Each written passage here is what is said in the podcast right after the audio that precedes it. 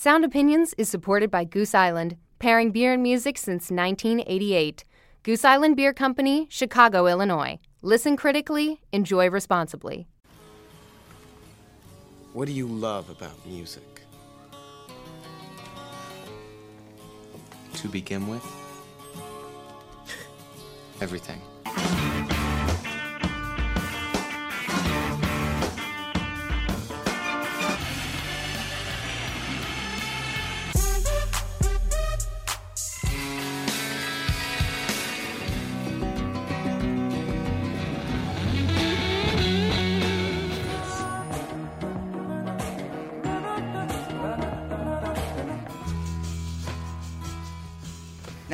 Serious business here, man. We've got a mission. Putting on a great show is the most important thing you can do. One great rock show can change the world.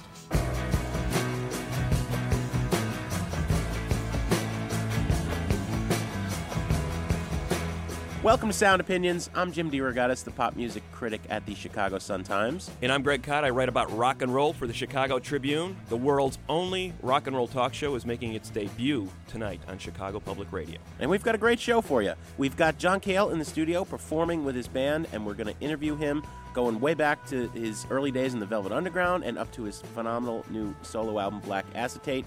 We've got record reviews of the number one debut by Madonna, the number one debut by System of a Down, a couple of the biggest records at the end of the year last few weeks. We're also going to pop a quarter in the Desert Island Jukebox later on in the show.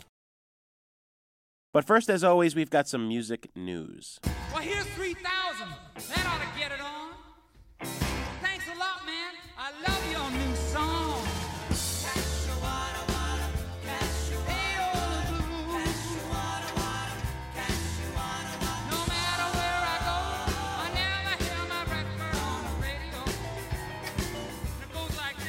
All right, Neil Young had the Payola Blues. A lot of artists have had the Payola Blues, and a lot of uh, listeners, whether you know it or, or not, have had the Payola Blues for about the last 50 years because this is a $300 million a year system that has been in vogue since the 50s.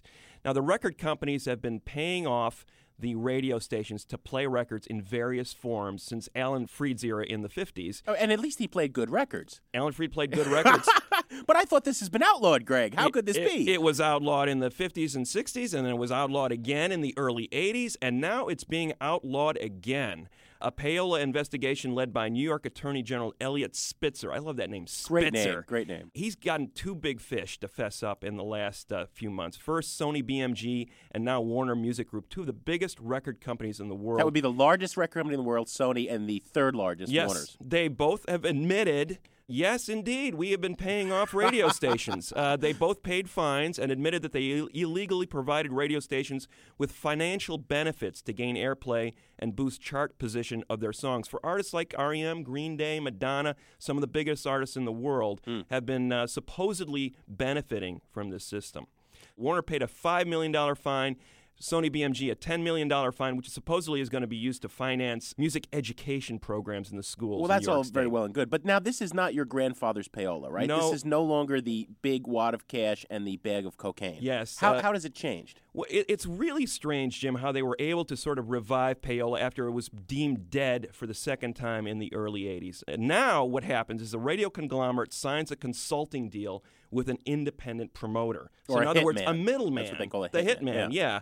And, and what he does is the promoter agrees to pay $125,000 or more annually to an individual radio station, but not in the form of cash or cocaine as in the old ways. But now he'll slip them, oh, here's some sports tickets for you. Here's some Yeah. concert tickets for you. Here's, some, t- trips to Hawaii for your listeners. Here's some T-shirts. And oh, by the way, I hear your office needs a T-shirts? fax machine. In exchange, they're not getting airplay of a specific song. What they're getting is access. Why is access so important? what, what, what is access? It means I get my phone call returned from the program director. The Mm. program director potentially could get hundreds of calls a day from people saying, "Play my record, play my record." The program director job. Doesn't return any of those calls. He's got no time, right? He's too busy spending the money he's getting from the record But companies. because uh, you gave me all this good stuff, including the fax machine and the trip to Hawaii, I will return your Your- call, Mr. Hitman. But I'm not saying I'm definitely playing your record. Right. Spitzer uh, mentioned by name, although he hasn't gone after the radio chains. Clear Channel Communications, Infinity Broadcasting, those are two of the largest radio chains across the country. They own dozens of stations in every city. What does it mean to the listener? What it means to the listener is that potentially the playing field has been leveled. And I say use that word potentially very cautiously here because the idea being that now not just the big guys are going to have access to radio airplay, but potentially the program director is supposed to look at every record that he gets and say, okay, I'm going to play this song based on its merit. It's a good song, it deserves to be played. Right now, it's, well, it's a sort of a good song, but it Yeah. also has this $125,000 attached to it, so I'll play that one as opposed to the song that doesn't have that kind of money attached to it. It's a form of consumer fraud. That's basically what Spitzer is saying in these investigations. You are defrauding the listener of these They're just gonna- supposedly they're public airways. Just going to figure out another way to change the name of payola. That's all. It'll just come back in a different way. Sad but true. This is not even the first scandal of the year for Sony Music. It's interesting. The world's largest record company, it's uh, it's subject to several class action lawsuits, already 6 of them, including two in Texas and California, filed on behalf of angry consumers. These lawsuits are going to pile up and continue to mount because a couple of weeks ago, technology bloggers discovered that in an effort to curb music piracy, or sharing, if you want. It's a name I prefer. Sony had embedded 5 million copies of new CDs by 52 of its artists with this copy protection software that it bought in Britain called XCP. And it was supposed to limit your ability to copy a disc on your computer. Now, my understanding of copyright law, you and I have interviewed dozens of copyright lawyers. You have 12 of them in a room, you get 12 different answers. Right. But I bought a new uh, CD. You know, some of the artists involved here are Neil Diamond, Trey Anastasio, Celine Dion, Ricky Martin. I don't know why I'd buy any of those, much less want to copy one. But nevertheless, if Lots I, of people out there do.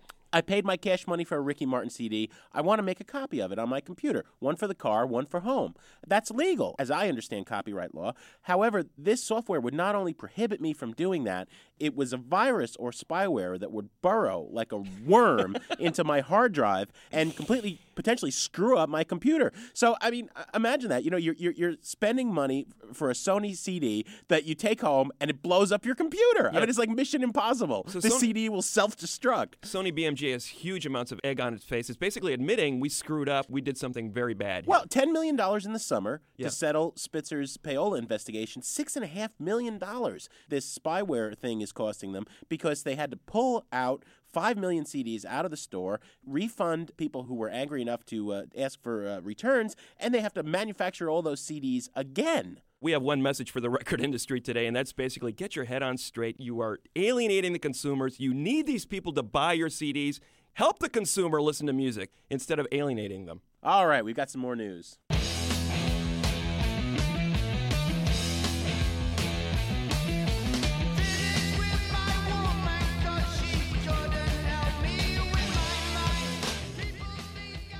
All right, the Rock and Roll Hall of Fame has struck again. They are about to induct their latest batch of rock and roll superstars, and they claim that the newest superstars to enter the hallowed halls of the Rock and Roll Hall of Fame, which is in Cleveland, by the way. There's a big museum in Cleveland, even though the headquarters is New York City. and the inductions are in March at the Waldorf Astoria Hotel in New York. They don't. Nobody actually wants to go to Cleveland. Correct. So imagine this motley crew, and I'm not referring to the band Mötley Crüe, but this motley crew of bands and musicians on stage at once in the uh, induction ceremonies in March in New York City. Black Sabbath, the Sex Pistols, Lynyrd Skynyrd, Blondie, and Miles Davis, who uh, I don't probably won't be Yeah, there. he probably won't, he no. will not be there. Basically, the uh, criterion for an induction is that you have had to have put out your first record at least 25 years ago in order to be eligible uh, for induction. yeah. Who votes on this uh, Hall of Fame, Jim? Can you fill us in on this mysterious process of uh, who votes on this and how these people actually get inducted into the Hall of Fame? Basically, a bunch of old white male rock critics who are friends with Jan Wenner, the publisher and founder of Rolling Stone, who exerts an undue amount of influence. I have two huge problems, as you well know, Mr. Kai, with the Rock and Roll Hall of Fame. Number one, the idea that you're going to enshrine, like a tongue in aspect, you know, some piece of rock and roll in the pantheon. I mean, rock and roll is about blowing things up. It's not about having a Hall of Fame erected to you. That's one problem. The bigger problem is is honoring a very narrow slice Right. of rock and roll. It, it tends to be the baby boom acts from the 60s, and it ignores genres. Grandmaster Flash and the Furious Five were eligible for induction this year. They were among the uh, nominees. They didn't get inducted. Without Grandmaster Flash, there would be no hip hop. Right. Black Sabbath has been eligible since 1999 and has been snubbed by the voters to the point where Ozzy Osbourne said, Look, this nomination is meaningless. This is 99. This is five years ago. Ozzy said, This nomination is meaningless. It's not voted on by the fans. It's only voted on by the supposed elite of the industry and the media, and they've never bought an album or a concert ticket in their lives. Wow, that's that, that's like two coherent sentences in a row From Ozzy. From Ozzy. and, uh, that's yeah, amazing. Sharon actually Sharon wrote the wrote statement, that, I'm yeah. sure. Kraftwerk has been eligible for several years. Without Kraftwerk, there would be no electronic dance music. No progressive rock band has ever gotten in. No Genesis, no Yes. Any act that, that started a genre, with the exception this year, it's interesting to see Sabbath finally getting in, Lynyrd Skynyrd, obviously a cornerstone band in Southern rock. It's cool to see them in. The Sex Pistols, you know, hey, the Ramones got in. Although uh, they the only Sex made one Pistols- record. You, st- you They think only the made- Sex Pistols should be in? yeah, just for the cultural impact. I But, agree. but the only thing that would be right about the Sex Pistols showing up at the Waldorf Astoria is if they got on stage and dropped Trow. Because, I mean, you know what I mean? And this was a band that, that was all about thumbing its nose at the establishment. I think the idea of uh, Ozzy Osbourne and Johnny Rotten on stage together, what they could pull off. Oh, here. that would- that'd I be mean, great. th- They could subvert could this whole process here. They Bite could- the head off a dove and then uh, and then curse in public. Uh, Blondie doesn't belong in that company. Had a bunch of great singles, but I don't think they're a Hall of Fame band by No. any stretch. And you know, Miles Davis, a, a genius jazz musician, the crossover with rock is a little bit more problematic. I think uh, he he was borrowing a lot from rock in his late '60s, early '70s period, the Bitches Brew album and things like that. But as a rock innovator, I'm not sure Miles Davis belongs. You vote. See, I got fired from Rolling Stone after eight months, so I don't get to vote anymore. Apparently, my knowledge Uh-huh. of rock history is not deemed worthy. But I'll tell you, I'll tell you who I've been voting for Who have you voted every for? year for the last five years. Not only the Black Sabbath and Skynyrd, who have finally made it this year, but uh, the Stooges, who I think invent Oh, the- yeah, talk about yeah. inventors of another genre. Yeah. a lot of people think of the Stooges as the first punk band before the word was even invented. Yeah. in the late '60s, they were making records that are still incredibly influential. I think they belong in there ahead of a band like Blondie, for example. Yeah, for sure. All right, well, we'll make this pledge to our listeners. That will be the only time this year that we'll mention the Rock and Roll Hall of Fame, unless, of course, John Rotten and uh, and Ozzy do uh, drop trow. Uh, the only thing we hate more than the Rock and Roll Hall of Fame is the Grammys. We'll only make fun of them once too. Yeah, they're coming up too. Can't wait. All right, we got a little more news, and then we're going to get to John Cale performing for us and the new albums by Madonna and System of a Down.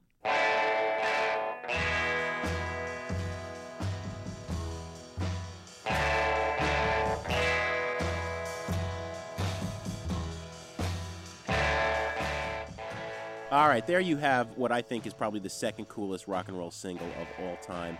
After Louie Louie, the 1958 instrumental Rumble by one Fred Lincoln or Link Wray Jr. It's sad, Link Wray is dead. Born 1929, North Carolina, he was part Shawnee Indian.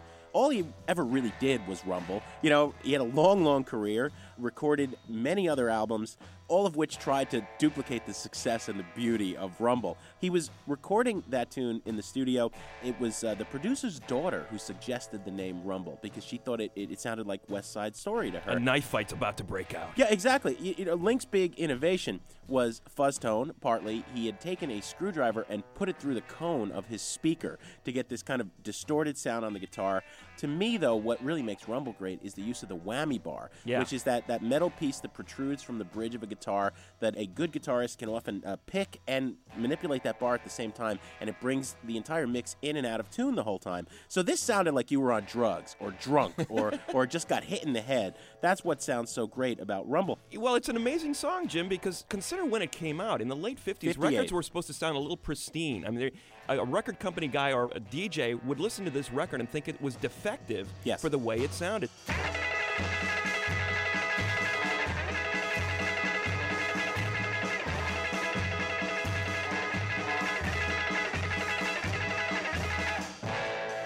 Well, and it actually got banned by many radio stations. It made it to number 16 on the pop charts, but was actually banned by many radio stations because A, the title, and B, they thought that the sound of the music itself was going to glorify juvenile delinquency. That's an actual quote from the 50s. And you know what? The beauty of that is they were right. They were right. Oh, yeah. People like Pete Townshend wrote the liner notes to a 1974 album. Uh, founder of The Who said uh, of Link, he is the king. If it hadn't been for Link, Wray, and Rumble, I would have never picked up a guitar. People have probably heard Rumble in a lot of movie soundtracks in the last couple of years, most notably Pulp Fiction, and also a lot of crappy movies like uh, Independence Day. Died at the age of 76 at home, November 5, was buried November 18th in uh, Christianshavn, a suburb of Copenhagen. Link We'll miss you, buddy.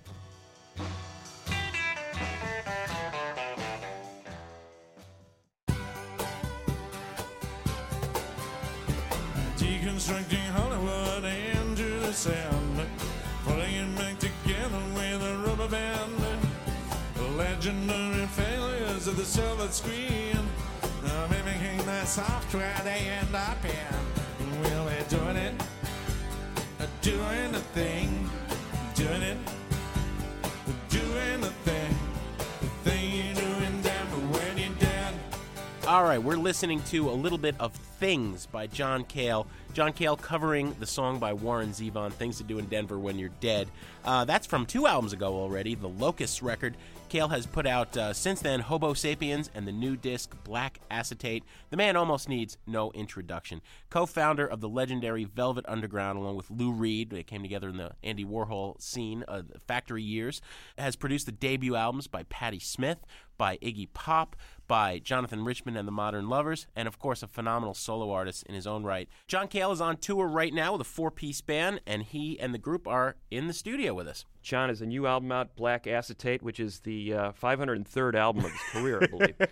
It's a good one, John. Thank you, guys. And and it seems to be the cliche of reviewers this time through America. Uh, you know, John Cale on a late career role after Hobo sapiens and uh, and Locusts and.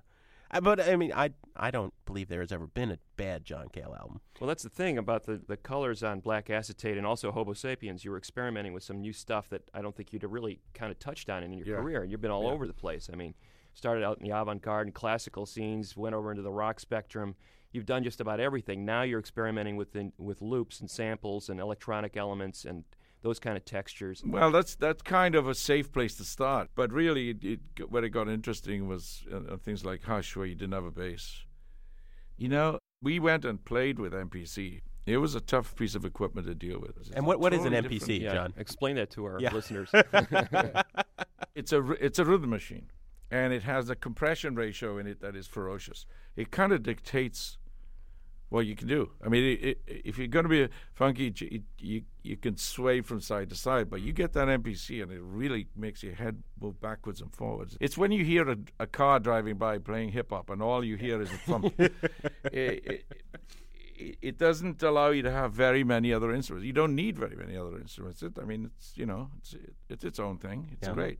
Pharrell doesn't on drop it like it's hot. There was nothing there very much. Pharrell of the Neptunes, who's uh, kind of been a hero Yeah. on this current phase of your No, that- Well, but now you have been a noise monster your entire career. I mean, what you were doing early on with La Monte Young or the Velvets, where you, you were the equivalent of the car blasting people's ear, eardrums of it. And, but and at age 63, you still love the noise. Yeah, but it, I don't know. Where you gonna have your fun? You gotta have it somewhere. I mean, it's, let's put a band together, go on the road. And make a lot of noise. Yeah, There's also the erotic element, too, that I I'm glad you brought that up, man. The erotic element is so important in music. the sensuality that's there in Black Acetate, that's something that you were going for, I take it. You know, it came out of sitting down and working at the grooves first. I'd write songs in the studio, with the studio, on the studio, not mm-hmm. in my room. I don't sit around and, and strum and here's a guitar. Then Snoop happened and drop it, and it just sort of said, hey, you got to be a little bit more brutal about your thinking about rhythm.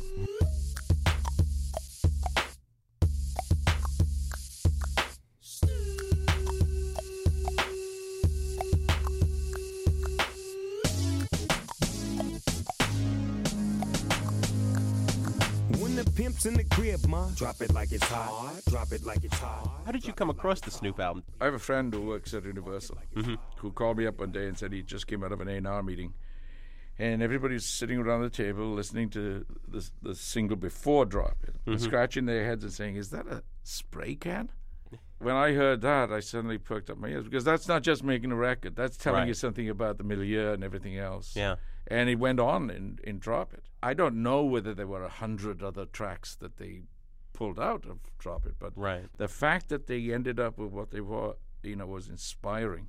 I think I think the production on that music, it's it's avant-garde music. I Yeah, mean, you're going it's top 40 music. There you go. And you know, the lyrics are very blunt maybe. The verses are very blunt and you understand why there's a hook here. But meanwhile, the backdrops for these records are astonishing Yeah. in the way that they use sound and color textures. See, what I want to hear is John Cale producing Snoop. Ah, now that would be. I, I want to I ask. think it'll be the other way around. yeah, yeah I'd, I'd like to. You're listening to Sound Opinions on Chicago Public Radio. We'll be back with more from John Cale and his band live in our studio.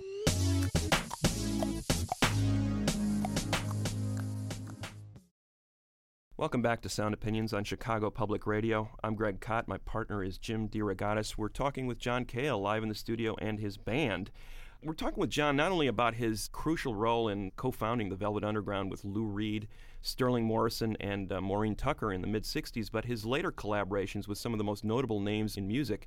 Brian Eno, who's perhaps best known as the producer of U2, was also an incredibly influential UK band called Roxy Music. Also in that band was a guitar player named Phil Manzanera. Cale has worked with all of these people throughout his illustrious solo career. You famously collaborated with Brian Eno on Wrong Way Up. And then uh, you and Eno had a falling out for a while. the cover of the album had daggers on it, cause but then uh, are, are now uh, occasionally working together again and friendly. How closely related to that was his oblique strategies and, and his theories of the happy accident, just being open to stuff? Oh, th- I mean, it's all part of it. I mean, Yeah. I think we both agreed on the MO. Mm. I mean, uh, that that mistakes are really important and, and they Mhm. val- the, the- and I think we both were impatient enough with the studio that the system that we used, we were still in analog. The value of Logic Pro Tools is that you can change your mind within you know 30 minutes and redirect the whole song. That's the value of it. Is I, you know I don't like being in the studio. There's sort of closets with no you know. no- Mhm. I like going out outdoors, so it gives you a sense of goal. You know Yeah. when you have that because if once you get fast at it. And what I- what I was saying to you about the Snoop thing, the gap between October and January, we finished it up. When we got back in January, we were really putting the pressure on it. Your knowledge of, of this, uh, uh, an interest in this music leads me to wonder you as a producer, as a guy who sort of set the template for a whole generation of music by producing the debut albums of the Stooges and Patti Smith and Jonathan Richman and the Modern Lovers, and now your interest in hip hop leads me to believe. I mean, do you ever have the notion of going back in the studio and saying, geez, what if we work in some hybrid areas with some of these newer artists that you're admiring, you know, Pharrell Williams and Snoop Dogg, people like that? Uh, yeah, I mean, I'd I'd love to spend an afternoon with Dre. Yeah, but it, you know, the hybrid is the answer. There's always a new hybrid around the corner. you're able to intellectualize it now, but was that kind of thought in your mind when you were producing those records, which became No. timeless back then? No, that was really about the personalities. I mean, if you the minute you met, met Iggy, the minute you met Patti, that was it. Uh, You, you knew that there was there was really a vision there. And it was just a case of Well, how do we get that with out? Iggy, right? you know, you got five days to finish, record, and mix an album. yeah, yeah. You get it on.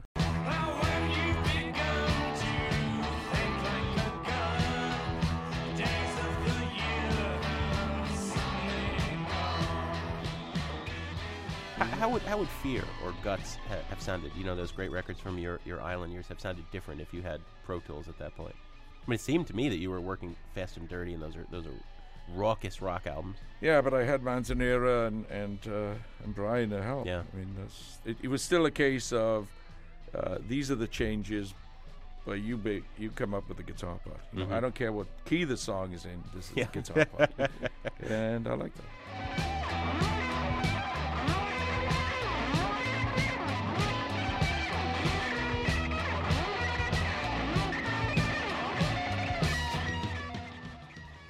John, you are always going to be followed around with wherever you go, as long as you live, and then when you die, you will still have John Cale, founder of the Velvet Underground. How does that legacy hold up for you? I mean, I know there's been a lot of ups and downs, some acrimony there. I was in your apartment in New York when you and Lou were exchanging faxes. The in famous fax war, 1993, yeah. And, uh, and, and, and not liking each other so much. Obviously, it was a nice opportunity to play again with Sterling Morrison before he died. But uh, how do you feel about that legacy being attached to your name? I mean, you can't be anything but proud of it. I mean, I don't think we did anything that was really awful. If we inspired a lot of people, that's that's all you can hope for. You know. But your career's never been about dwelling in the past. Y- your beef with Lou was that you wanted to move forward and write new songs, and to and to improvise and to not be stuck in one place. You could make imitation John Cale music for the rest of your life, and people would pay to come see you. Yeah. You could just rewrite fear. I'd become a really nasty old man if I did. I wanted to, speaking of nasty, I wanted to ask you my favorite quote in What's Welsh for Zen, your uh, autobiography with Victor Bockris, is uh, it says, uh, You're in college, still in Wales, prior to coming to America, and uh, you got voted by your peers the most hateful student in the school. And you've always been so nice to me. I, uh, to Greg, I, I know. Those are the days. yeah, we want to know what you did to earn that, John. yeah, I'd, I'd like to know that. too. are you still angry? Yeah, And it, come, it comes out on some tracks on this album. yeah. I mean, I think it's, it's it's a good creative. I'm glad I've got a creative outlet for it. I mean, It keeps you from getting on. The I the wouldn't want to be in politics, rifle. for Yeah. instance. You know, I think they're great moments of beauty on, on Black Acetate as well, John. You're here in the studio with your band, and I think playing a song like Set Me Free would be a great example of that. There's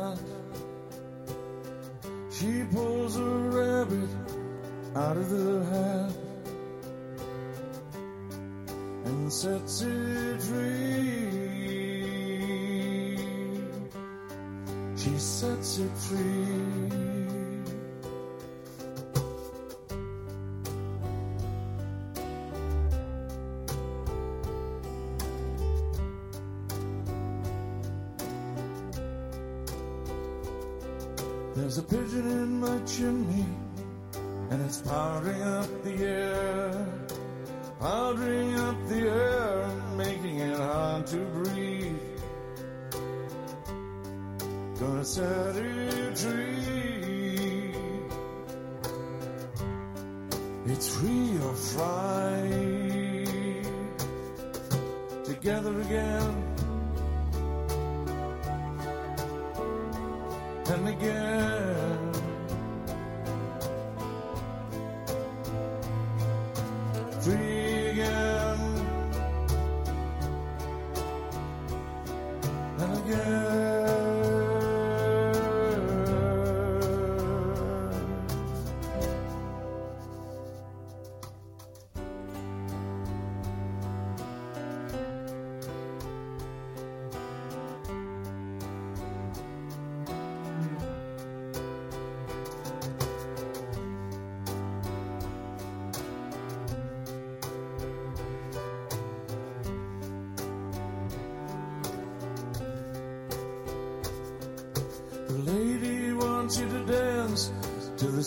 Her castanets. You're trying hard to forget. It sets your teeth on edge when she tries to set you free. And you walk in the rain up to your ankles in water daughter and what she'll mean to you if she should set you free.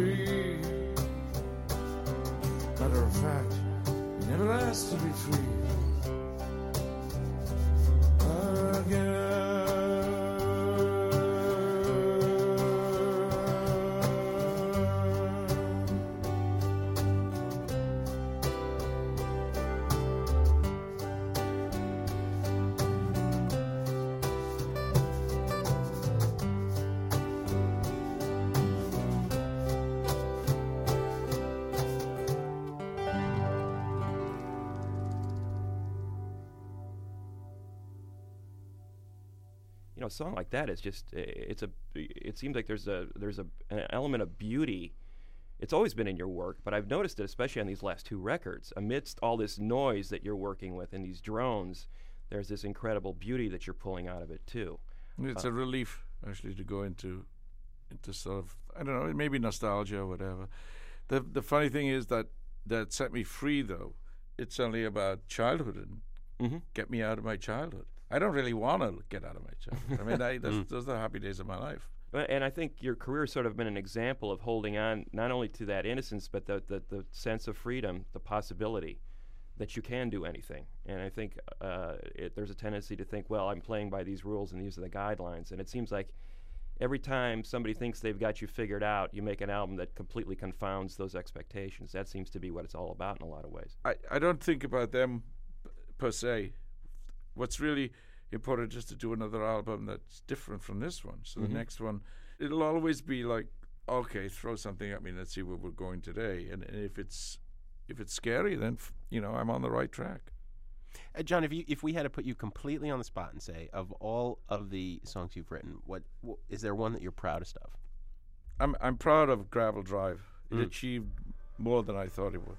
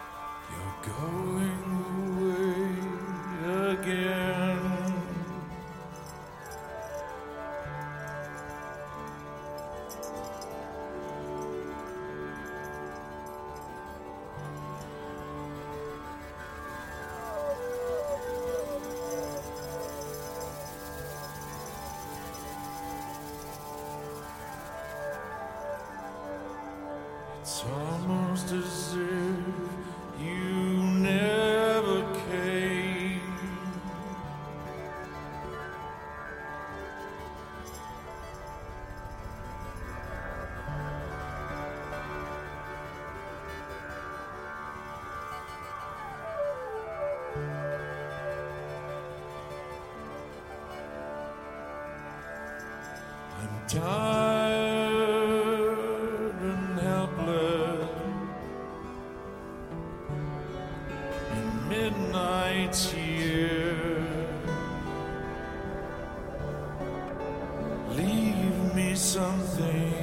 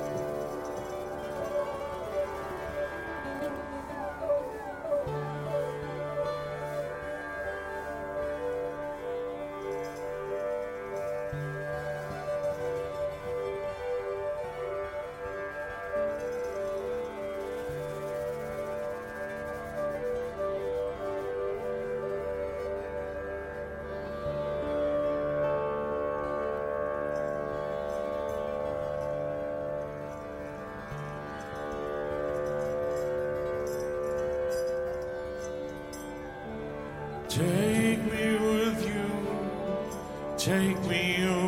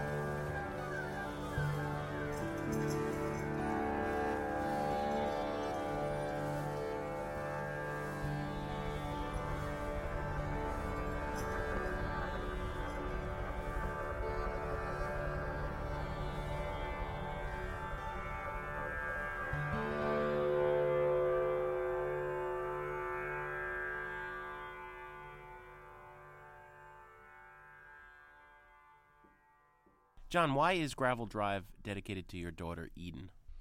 Oh, it's my way of telling her that when it wasn't explained sufficiently to her when she was small that dad goes away because that's his job. Hmm. He goes on tour and he comes back. And then, you know, one day dad didn't come back.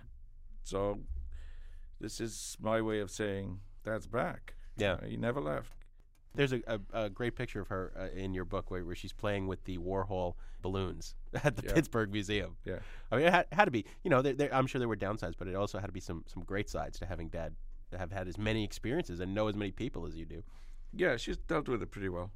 Did she give you a response on the song? Did you have you talked to her about it? Yeah, we, you know, it's we had little few tears, you know, and Mhm. stuff. It's interesting that music can be maybe a way of saying some things that uh, you couldn't say in a in a conversation. That's right? very important. Thank you, John. This has really been a pleasure. Thank you, guys. Thanks, John. You've got the money, I've got the time. You want your freedom, make your freedom mine. Cause I've got the style it takes. You're listening to Sound Opinions on Chicago Public Radio. I'm Greg Kot of the Chicago Tribune, and he's Jim DeRogatis of the Chicago Sun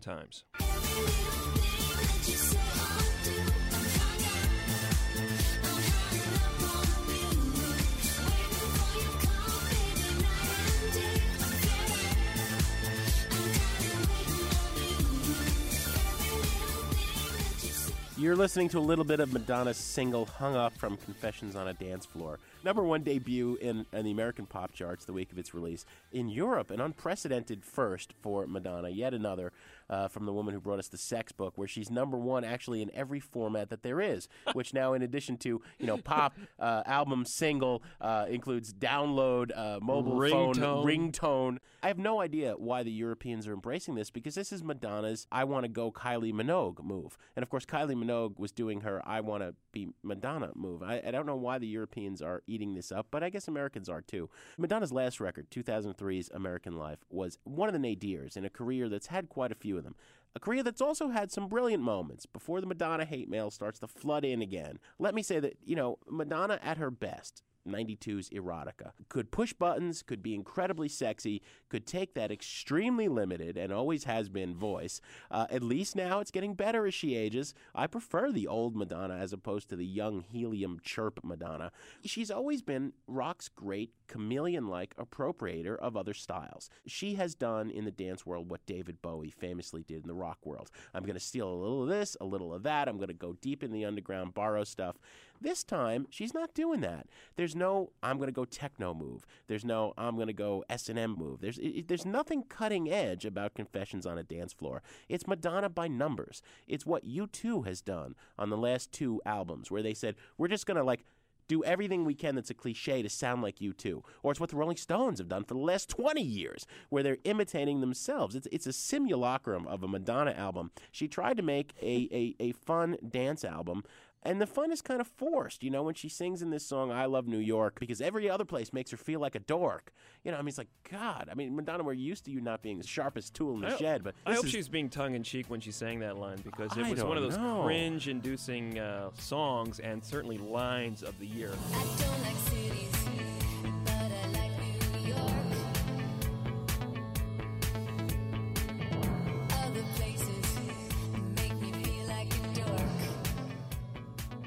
Kind of like this is her um, back to basics dance move. I'm going to use every dance cliche I ever have, and I think she's thinking, well, this is this is my way to reclaim my past. But in fact, I think she's coming off like Cher with Believe. Well, you know that's not necessarily a bad thing because I like "Believe." I thought that was a, probably the most tolerable Cher song I yeah, ever but, heard. But, but I wish there was a single that good on this album, and I ain't hearing it. I happen to love dance music and especially the vintage era that she's hearkening to. 70s disco. Late 70s disco period, that Giorgio Moroder, Donna Summer, Euro disco sound. I love that sound. She grew up on that. That's what she was doing throughout most of the 80s. The stuff that really rings true for me, Madonna, you prefer sort of the later era Madonna stuff. I do. I love the early Madonna Immaculate Collection stuff. Oh, the, how can you the listen to that singles voice? collected on She that? just- oh, it's She couldn't sing. It You was, know what? it was so annoying. you could put any voice on top of those grooves and on top of those melodies.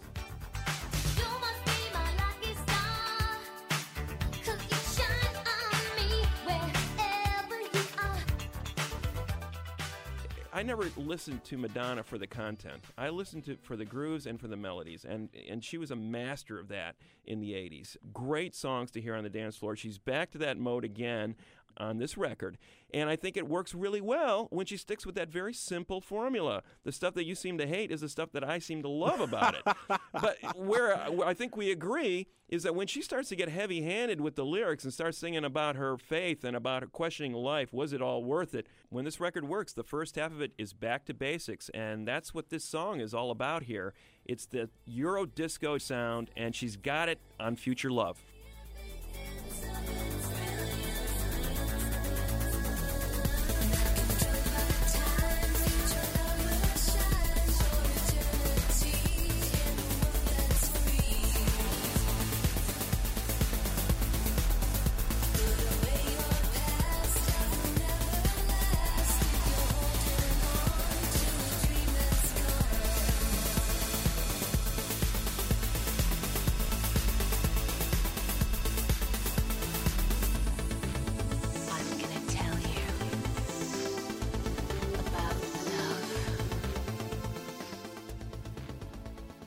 Bit of Madonna Future Love there from the new record, Confessions on a Dance Floor, aptly titled record.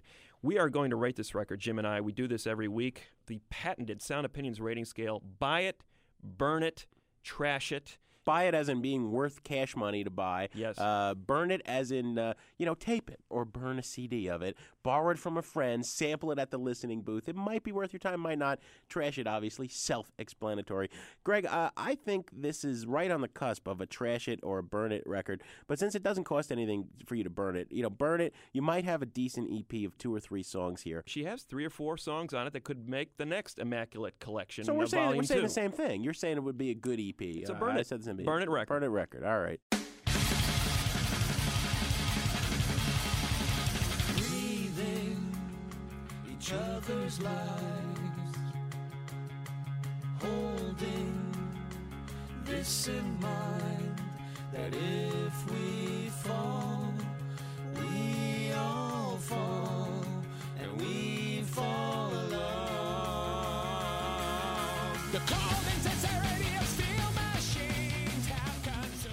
That is Attack from System of a Down, their second album of 2005, Hypnotize, following up the uh, Mesmerize album, which was released just six months ago. These guys are nuts. They released two albums in one year. After a four year layoff, though, that they hadn't been heard from. Yeah, they're a prolific band, but they take their time about being prolific. they went in the studio with uh, Rick Rubin, who has uh, been in the news a lot lately. He uh, produced that Neil Diamond comeback record. He was part of that whole Johnny Cash comeback in the 90s, recording a bunch of music with him.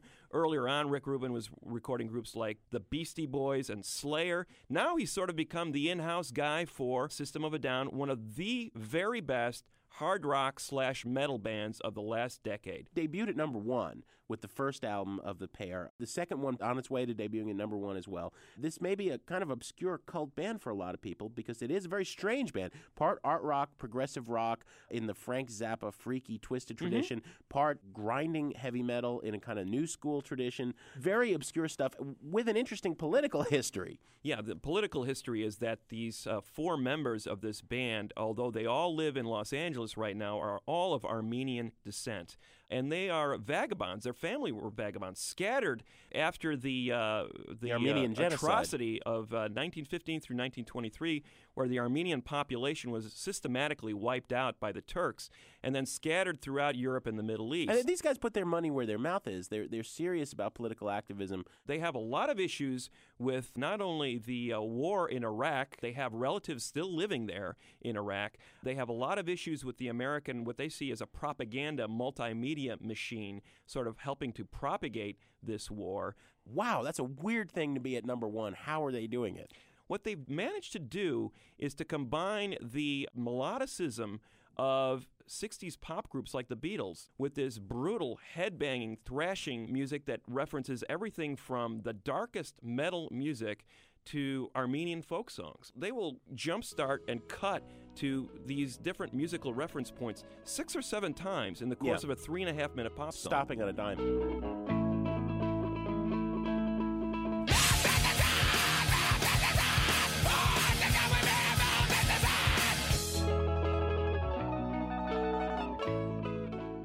Group has it in them to write an entire classic album. They did it in, in 2001 with Toxicity, uh, one of the best hard rock albums released in this decade. This, their uh, Hypnotize paired with Mesmerize, their third and fourth proper albums, make one great record. Here's a, uh, a track called Holy Mountains, and you can hear in the harmonies of Daron Malakian and Serj Tankian. They call themselves the black metal Simon and Garfunkel. They've got this weird you know, you, you almost feel like sometimes you're in a Christian Orthodox church, Yeah. you know, back in Armenia in the old days. And they're hitting these harmonies that are referencing that type of music. At the same time, you've got this furious metal assault going on.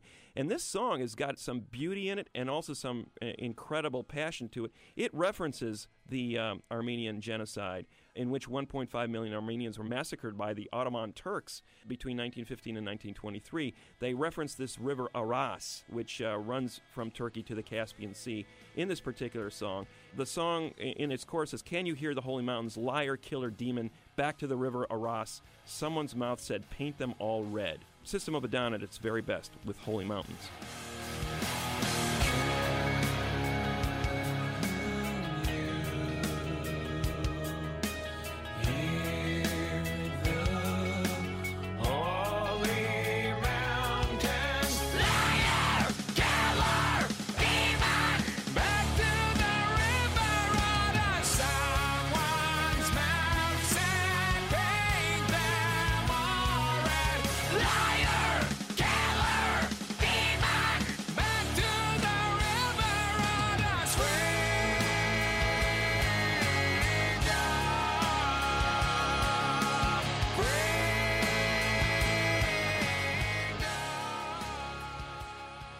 All right, that's System of a Down, Holy Mountains from the Hypnotize album, part two of their uh, double album release in 2005, Mesmerize, Hypnotize.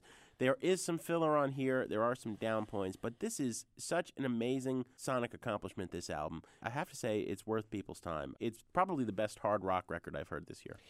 There's only 39 minutes of music on this record. There feels like there's twice m- as much because of the complexity of the record. And there are some really weak tracks on here. I think I, I would have I would have gotten rid of Vicinity of Obscenity, She's Like Heroin.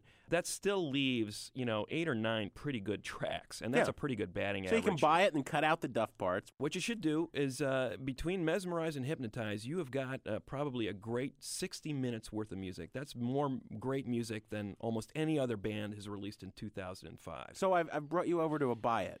Buy it, I'm- burn it, trash it. I'm on the cusp of burn it, buy it, but I think if I Oh, had to make commit, a choice, commit, I'd, commit. I'd- the on, cash should- it. the cash should have to come down. All right, you'd have to all go right, buy all it. I tell you, little buddy, this whole island is bewitched. Just across the way, island lost at sea, and I'm stranded on my own. Stranded far from home. You remember, we were shipwrecked together.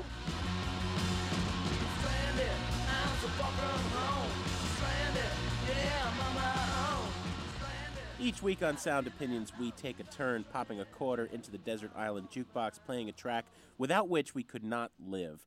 This week, it is Mr. Kot's turn. Well, thank you, Mr. DeRogatis. This week, I'm going to go back to a song that was most famous in the early 80s, and you perhaps recognize this.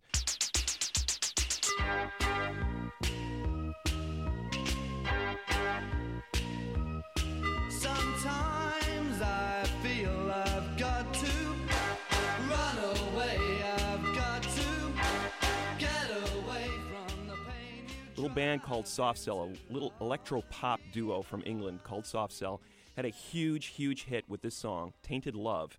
It was on the charts for a record 106 weeks in the United States in uh, the early 80s. S&M sells. Yes, it was a S&M song, and uh, it was kind of identified with the gay culture, suggesting that uh, this was uh, a song that was written by Soft Cell, when in fact it was a cover. A cover version of a song that was done originally in 1964 by an artist named Gloria Jones. Who is Gloria Jones? One of the great lost soul singers in rock history.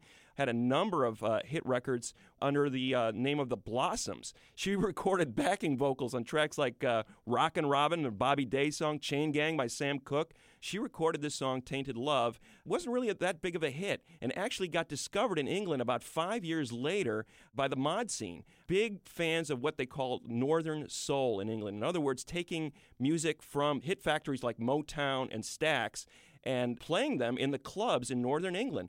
This whole movement of northern soul sort of revived Gloria Jones in the public eye. She went on to marry Marc Bolan of T Rex. Wow. And was in the latter stages of T Rex. And in fact, I did not know that. Was at the wheel when that infamous car accident occurred that That killed. Marc Bolan. Wow. Uh, so Marc Bolan, the founding member of T Rex, a legend in English rock circles. Gloria Jones was his wife you are schooling me, Mr. Kot, Professor Kot. Did she die in the crash? She did not die in the crash. She survived the crash and went on to record some more music, but uh, her greatest achievement is still this song, and I still think it's the definitive version. Well, let's hear it. It's Gloria Jones with the original version of Tainted Love on Sound Opinions.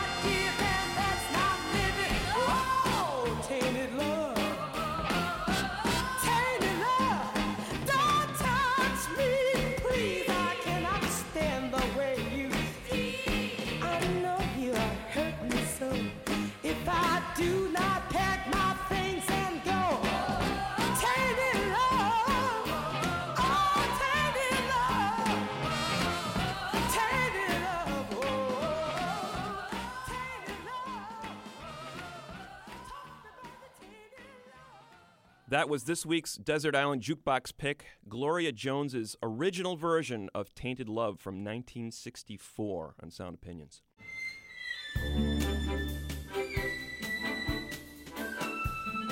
Next week, my favorite show of the whole Sound Opinions calendar. Jim. Rock critics love lists. Our top 10 records of 2005. Thanks primarily to Torey Southside Malatia, our executive producer, Todd Bachman, our managing producer and director, Matt Spiegel, we brought him with us, our producer, He's back. Jason Saldanha and Robin Lynn, our associate producers. Eric Rudd has been our engineer. You're going to be able to listen to us online at soundopinions.com. We're going to have some footnotes and a lot of uh, extra stuff that couldn't cram into the show. We'll go on the web. So you can visit us there during the week. Until then, tune in and turn it up.